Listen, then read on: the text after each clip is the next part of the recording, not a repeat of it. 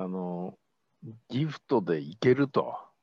まあ、通常でいう仕事をしてその対価をお金という形でもらわなくてもですねギフトでいけるって思うようになったのはそのギフトをやりだしてからこう何年ぐらい経った時ですかね。これでいけそうだと。生きていけるぞと。ともかくやっぱこの世にいる限り生きていかないといかんわけで。そうですよね。うん、あまあでも、あれですかね、毎月いただけるギフトの額とかが、なんか10万円とかを超えたあたりから、なんか、そういう感じはあったかもしれないですね。なんかとか、あと、なんか、なんだろう。住んでいいよって言われ始めたりとか、なんかそう そういうなんか、なんだろう、生活に必要なものをなんか言われ始めたあたりからはちょっと思ってたかもしれないですね。うん、でもなんかこの確信度ってだんだん高まるみたいな感じあるじゃないですか。急になんか、あこれでいけるとかいうよりかは、なんか気が付いたらそうなってたみたいなとこあるよいや、まあた多分そうでしょうね。急にギフトがバーッとこう、リターンが来るとは思えないんで、うん、当然時差はあるでしょうから。そうですね。で、なんかそうやっていくと、なんかちょっとずつなんかパトロンさんの方が増えていくのを見るたびに、あやっぱりこの方向に行くとそうなっていくんだなみたいなのはやっぱり高まっていくので、それはありますよね。今でも高まり続けてるっていう感じ、ね、マイコさんはそういうパトロンの方とかそういう方でご存知の方っていらっしゃいます？はい。あのあの存じ上げてます。そういう人たちっていうのはどんな気持ちでこう彼にこう出しされてるんですかね？私が知ってる方は、うん、面白い 確かに面白いっていうか。に本当にあのさっき広瀬さんがおっしゃってたパトロンっていうものに何か憧れがあるわけじゃなくて広瀬さんにお金を渡すと、本当にどんな風に使われるのかとかどんな風にそれが巡ってくるのかが面白いから出してるっていう方は知ってます。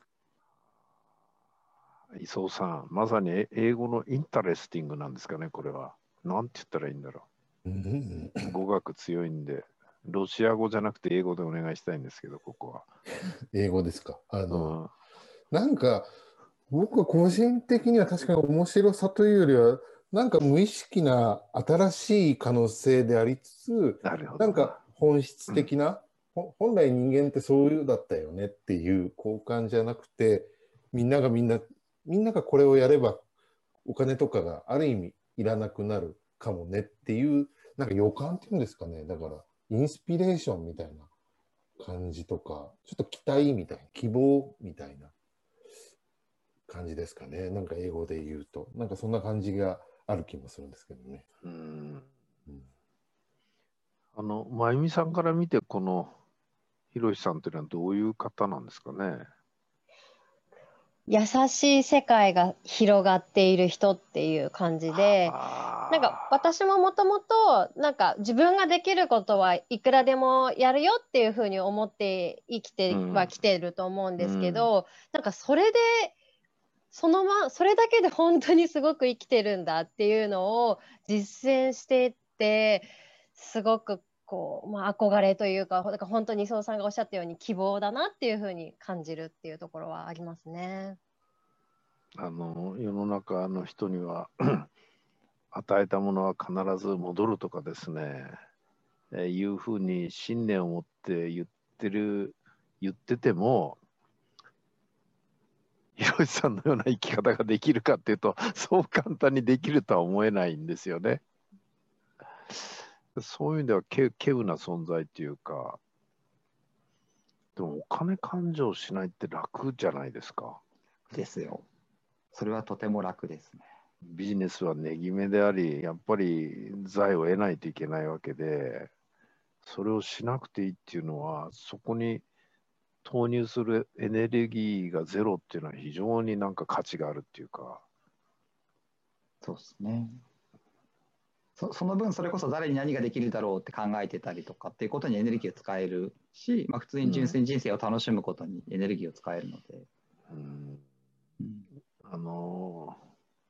ー、ちょっと忌憚のない感想を申し上げますと、こう YouTube を拝見したときですね、まあ、僕はその 霊感とかそういうの一切ないんでよくわかんないんですけど、えこの方はかつて僧侶で高発して歩いておられたなっていう感じが しましてですね。今もその延長をやっておられるなっていうのが、えー、正直私の印象でですね。あの実業家でもそれこそ武士でもないしね。その政治家でもないしそのアートの世界でもないしまさに僧侶だったのかな高発して歩いてたんだろうな。でもその時から話はうまかったんだろうなとかこんなことをですね 考えて拝見してたんですけどこれに関してはどのように感想を持たれますでしょうか？あ私がですか？そうそうそうそう。あ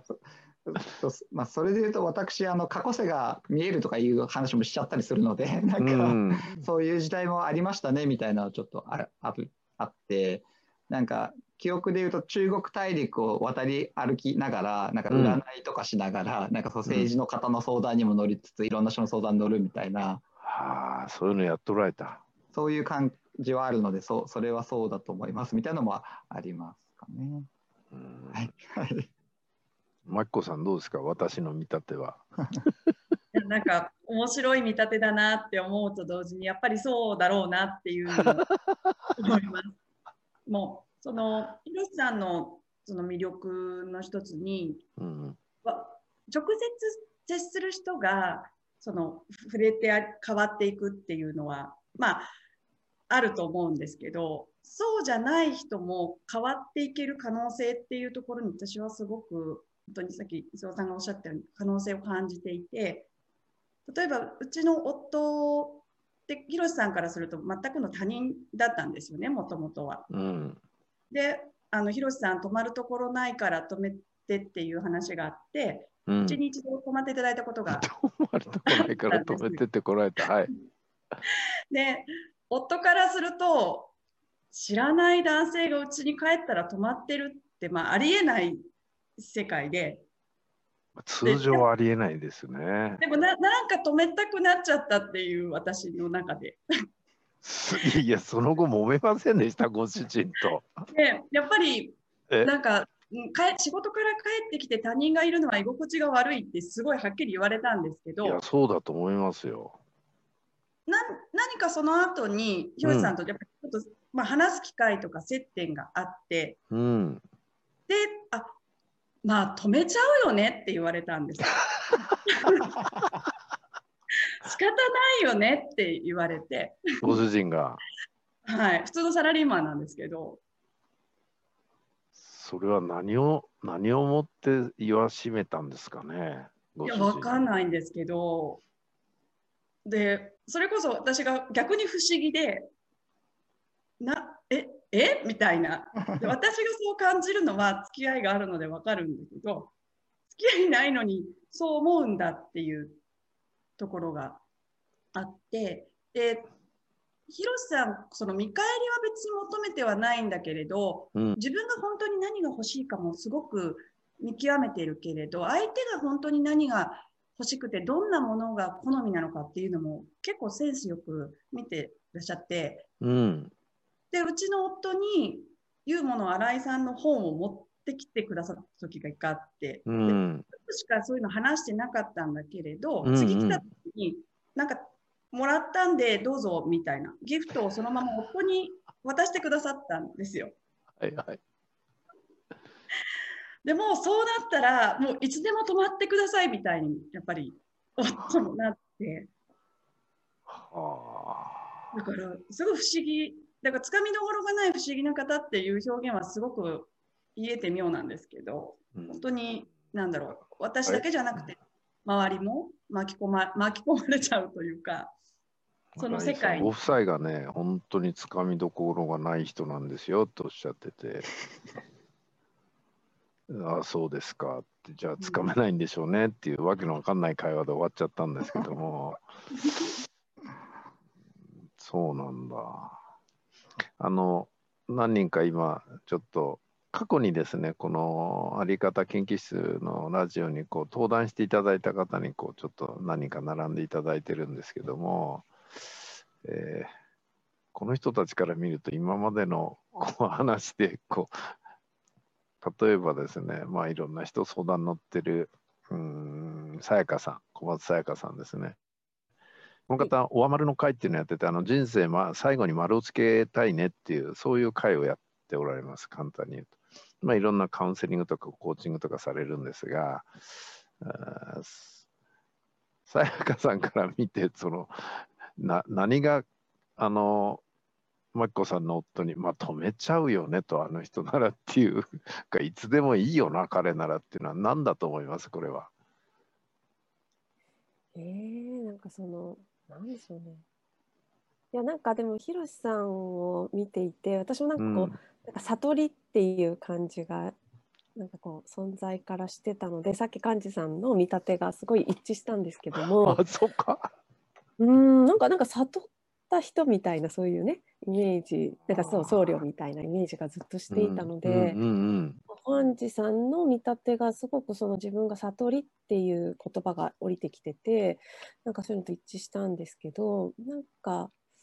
じゃやっぱりそのまあ私で言うと丸つけ？その思い込みの中の罰に気づいて、まあ、それを外していくと丸に変わっていって、うんうん、でそれがなんか人にやっぱりその丸が人を安心させるというか基本的になんで止めたくないかってもしかしたら奪われるかもとか傷つけられるかもとか嫌な気持ちさせるかも、で防御するわけじゃないですか。うん、なんだけどなんかヒロシさんと会っちゃうとヒロシさんの中のそのヒロシさんの中にないないっていうかそのこっちが防御させるようなものがないからなんかこう楽になるっていうか。もう一つあるんじゃないかな。そのね奪われるとか傷つけるとか関係なく大体いたら嫌な人っているじゃん。だから止めちゃうよねっていうのはいてもいなくてもいい存在なのかいてくれるとなんか和むなっていうね。あ両方あるかもしれないですよね。なんかニュートラルな、うん、ニュートラルに僕は近い感じで今見立ててるんだけど。両方あるかもしれないな。ほら、私自身がすごい結構よく言われるじゃない、ニュートラルで。うんうんうん、うん、まあ、いてもいなくてもいいというか。そんなことないですけど。だから。なんか見てて楽、楽見てて楽ってすごい言葉あれですけど、なんかこう、なんか楽なお顔されてるんで楽な顔顔か。なんか人間顔だからな、最後はな。私の持論は、人は最後は顔であると。楽な顔が全てという勉強会とかセミナーがあったことがあるぐらいで。うん、そんな感じ。楽なんだ。あの私自身も実はよく一緒にいると楽になるってことはすごく多くて言われる。あと勝手に病気治る人もいっぱいいて横にいるだけでですね。あのなんで治っちゃったか全然わかんないんですけど長年の持病が治っちゃいましたとかいう人が話もしないで横にいるだけで治っちゃう人が結構いて、まあ、よくわかんないんですけど私自身はよくわかんないんですけども、えー、沖縄の薫さんはの見立てはこの人結構人見る目あるんですよ。大体ね、見る目ある人が今日結構並んでますから、どうですか？いやなんか、うん、と何の害もない人って感じ。いや、人畜無害ってやつか。すごいいいとかっていう期待もしないし、なんか、すごい悪いっていう期待もしないみたいな。あ、期待じゃない、あのっていう思いもしないみたいな。で も本当にいてもいなくても同じだからいてもいいんだと。本当になんか なんかそうその言葉をまだなんか言っていいのかって思う私がいるけどそう本当にいてもいなくても大丈夫って感じだけどいたらいていて全然嫌な思いをしない。うん、あ多分そうなんだろうな。で実際に何か相談したらね結構いいこと言ってくれるんだよきっと。うん、もうなんか心のこのなんか固まってるのが、うん、なんかふにゃーってこう、あーってなっていくような、もう表情からして。そうか、じゃあ、マキコさんの旦那さんは心がふーっと溶けちゃったんだ。うん、もう通常のビジネスマンらしいから結構ね、もう毎日いろいろご苦労が多いと思うんだよね、多分ね。その中で、うん、はい、あの、弁護士の小倉さんはいかがですか？この方、金沢で弁護士事務所やっておられるんですけどね。はい、あのもしもうちの事務所の前に、ひろしさんが来られて、うん、止めてって言われたら、多分止めてます。本当？とふーっと出てきてすいません、ちょっと今晩宿ないんで止めてったら止めます、やっぱり。いやい今のこの表情で言われると、止める。あはいってなると思います。ああ、これね、あの、ラジオで聞いてる方申し訳ないですね。表情が見えないんで、あの、ノートの方では多分、ちゃんと写真とかはアップするんで、顔写真だけは出ると思いますけど。もう一つ言えるのがですうんね、うん。あのまあ、法律事務所に来られる方って手放せなくて苦しんでおられる方ばっかりなんですよね。まあ、弁護士ね、相談はそうですよね。それがもう本当に手放しておられるのがすごい伝わってくるので、ひろしさんとお会いしたらいかがですかって言っちゃうかもしれないです。あらー弁、弁護士の下請けもできそうですよ、今後は。それちょっとあのあの失礼失礼になっちゃうのでちょっと言えないですけど。いやーあ、でも、確かに理論より、この人の顔見てる方が手放せるかもしれないね、いろいろ。法律100並べて説得するより、結局あんなの納得しないから。はいなるほどな。加藤みなみさんどうですか？この方はですね、19歳から10年間カンボジアをずっと支援し続けてるっていう方ですけどね。はい。みーちゃんどう？まずは、うん。あのーなんかあのどの時代に生きてても違和感のない人だと感じました。多分ひろしさんが弥生時代とかの歴史の本に出てきてもあの違和感なければあの昭和にいても違和感ないし今令和にいても違和感がないっていう なんかどの時代にいても違和感のないそれだけフラットなんだろうなっていうのをあの感じたのが、えー、とまずは印象で、えっとうんうん日頃なんかこうひろしさんがギフトに生きるっていう生き方をされているのって、うん私はあの生きるとかお金で決済できないもののあの交換とか、うん。えーとお金を使わないお金で解決しない生き方ってすごくいちいち手のかかる生きるという行為だと思うんですね。あのお金を払えばその場で、えー、と一つ完結をしたり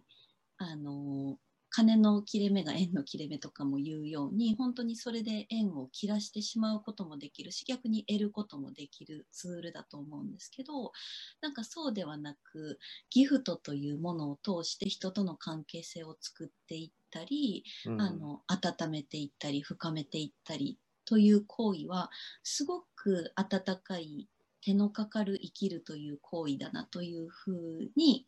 聞いていました。なかなか簡単にできる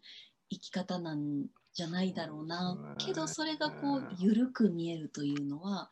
ひろしさんのそこが魅力なのかなと思いながら聞いておりました。弥生時代も生き方が変わってないと。違和感ない。面白いね。海海外のどこの国に生まれても同じと。うんまあ、あの、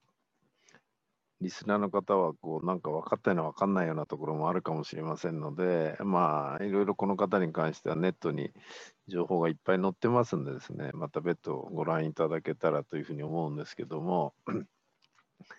あの、大事だなと思ったのは、その、まあ、話をしたり、相談に乗ったり、まあ、何かを与えてると。与える、与えてる時にやっぱりこう、求めないでただ与えきってるっていうのがすごく大事じゃないかなと。あの、短絡的にですね、今のこの、ひろしさんの生き方を捉えてですね、おそうか、与えたら与えられるのかって言ってですね、短絡的にやると、こういう質問が来るんですよ。大久保さん、いろいろ与えてるんですけど、全然戻ってこないんですけど。って、こういうのはよくある話でですね、これはこうちょっと短絡的、表面的に考えてる人がなりやすいパターンなんですね。僕が一番大事なのは無条件っていうことじゃないかなというふうに思います。それと同時に、もう一つ素晴らしいのは欲しいものは欲しいと言ってちゃんとリストを作ってるっていう。これがもうねこの絶妙のバランスですよね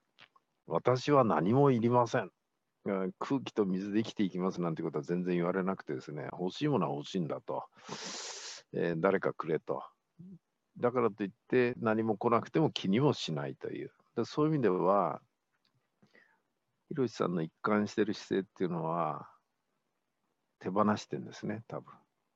すべてに関して手放してる。自由自在。でも手を離してるとですね、うん、実は違うものがこう入ってくるんですよね。握ってると入ってこないんですよ、実は。ぎゅっと何かに執着したり握ってるっていうのは、やっぱりその閉じちゃってるんで、それ以外が入ってこないんですね。手放すっていうのは、まあ私からすると、自由自在に何でも入ってくる状態を作ってるというふうにも言えるんじゃないかなと今お話を伺っててですねでも手を離すっていうのはさっき途中で申し上げたように怖いんですよ。これを失ったらどうしよう。これを離したら自分は落ちちゃうんじゃないか溺れちゃうんじゃないかっていうふうになるんですけど実は手放すぐらい自由になれることは多分ないんだろうな。欲しいものリストを作りながら手放してるという、この感覚がもう本当にいいなと。なかなかそこまで、手放せないと思うんですが、これはもう皆さん途中で聞かれたように、やっぱり自分のいろんな思いですね、特にお父さんとの葛藤が随分あったと。100ページぐらいになったとか、100項目かな、あったという話をされてましたけど、さらっと言われましたけど、100っていうのはすごい数ですよね。相当な葛藤があったというふうな、そういう雰囲気ではお話しされませんでしたけど、明るくですね、僕はちょっとあったんですよって言って、軽く話されてますけど、100っていうのはすごい数で、それ一つずつをやっぱり自分で見つめてですね、クリアしていくというか、話していくっていう、そういう意味では、あの禅寺で入って修行する以上の修行ですね、そういったところでこうずっとされてきたのかな。やっぱりある意味、あのさっき言われたように、人間ってすごく思い込みが激しいと。思い思い込んでる内容を書いて、ああ、実際はこうだったんだな、ああだったんだなって、あのアプローチっていうのは誰でも参考になると思うんですね。で、最初からうまくいかなくてもですね、少しずつでも小さなことでも実際にご自身でこう体験されたらいいのかなっていうのを、えー、さっきお話を伺ってて思いました。で、軸にあるのは何でもいいと。ともかく社会が良くなればいいんだっていうのが、ひろしさんの軸なのかなっていうのをこう感じましたね。